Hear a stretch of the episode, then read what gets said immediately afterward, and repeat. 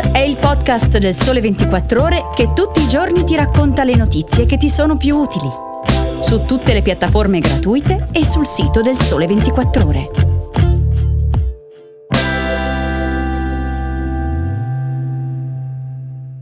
Buongiorno e bentornati a Start. Oggi è giovedì 27 luglio, io sono Luca Salvioli e oggi parliamo di auto cinesi, di quanto stanno crescendo le auto prodotte in Cina e di quanto fanno paura ai produttori europei. Poi parliamo ancora di maltempo, dopo quanto ci siamo detti ieri sugli ultimi giorni, con dei consigli pratici per proteggere le auto dalla grandine.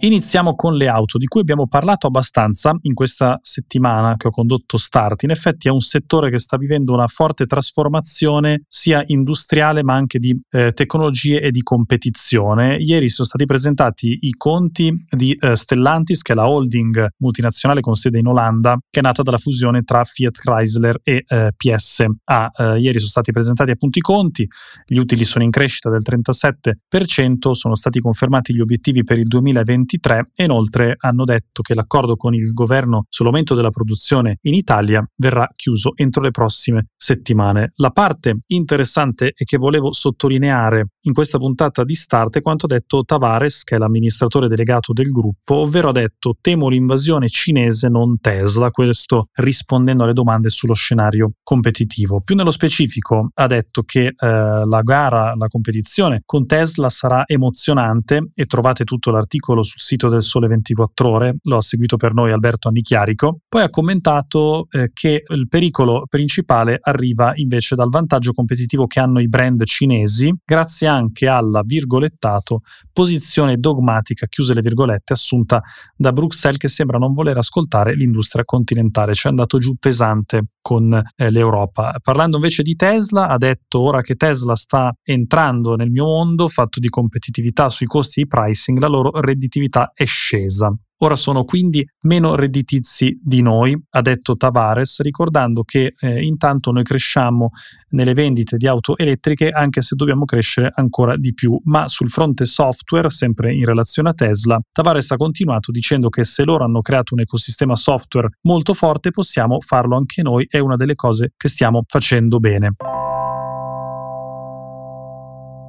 Vi dicevo però che appunto più che Tesla teme l'invasione cinese e a questo abbiamo dedicato un approfondimento su Lab 24 che trovate sempre oggi sul sito del Sole 24 ore con molti numeri che raccontano come sta eh, cambiando il posizionamento della Cina rispetto all'Europa e quindi soprattutto le importazioni. Trovate dati molto interessanti, fa parte di una serie che abbiamo chiamato Eurocina che parla di quanto l'Europa stia cercando di rendersi il meno dipendente possibile dal continente asiatico, però il caso dell'auto, il caso della tecnologia in realtà sono dei controesempi perché qui sta succedendo esattamente il contrario. Vi dico uh, alcuni dei numeri principali. Tra la fine del 2022 e l'inizio del 2023 la Cina è diventato il primo esportatore di automobili al mondo, ha superato il Giappone e ha superato la eh, Germania e quindi è diventato in pochi anni il principale fornitore di auto per eh, l'Europa. Questo perché eh, sui motori termici ha fatto fatica a scalare il gap di specializzazione con il Giappone e la Germania, ma ha concentrato quindi tutti i suoi sforzi sulle batterie e i motori elettrici,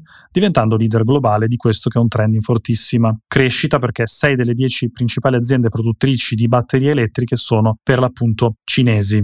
Questo non significa che eh, tutte le auto che stanno arrivando da noi sono cinesi, perché abbiamo il 60% delle esportazioni cinesi di veicoli elettrici verso l'Europa, ma eh, queste in gran parte riguardano marchi occidentali che hanno i propri stabilimenti in Cina.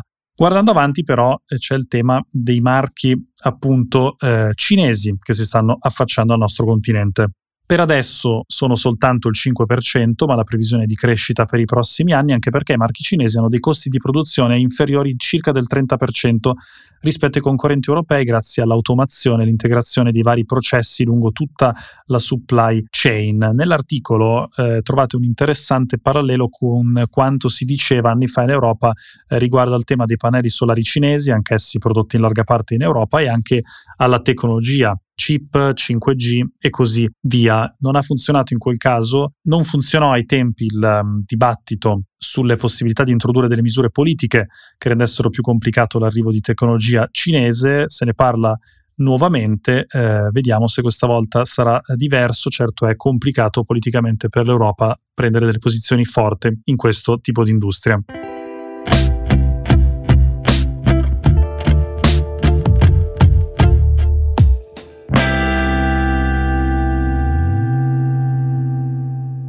E chiudiamo parlando del eh, maltempo di questi giorni, parliamo ancora di auto in realtà. Sembra quasi un'ossessione, ma parliamo delle conseguenze degli eventi atmosferici. Tra questi abbiamo visto la grandine con delle dimensioni molto importanti che ha distrutto un sacco di auto. Provate a eh, chiamare oggi un carrozziere per uh, sostituire un vetro o comunque un'auto. È molto complicato, i tempi sono molto lunghi viste le domande. Sul sito del Sole 24 Ore trovate un articolo di Simon Luca Pini che dà consigli pratici. Cosa fare quando la nostra auto è danneggiata dalla grandine? Intanto bisogna fare qualcosa prima ovvero assicurarsi il più possibile contro eventi atmosferici o eventi naturali, non che sia semplice perché molte compagnie online non permettono di aggiungerla se non era presente l'anno precedente. Il timore è di dover riparare una vettura che era già stata danneggiata. Un'altra tutela che viene consigliata da Simo Luca Pini è la polizza cristalli che copre i danni ai vetri dopo la decurtazione dell'eventuale scoperto e della franchigia.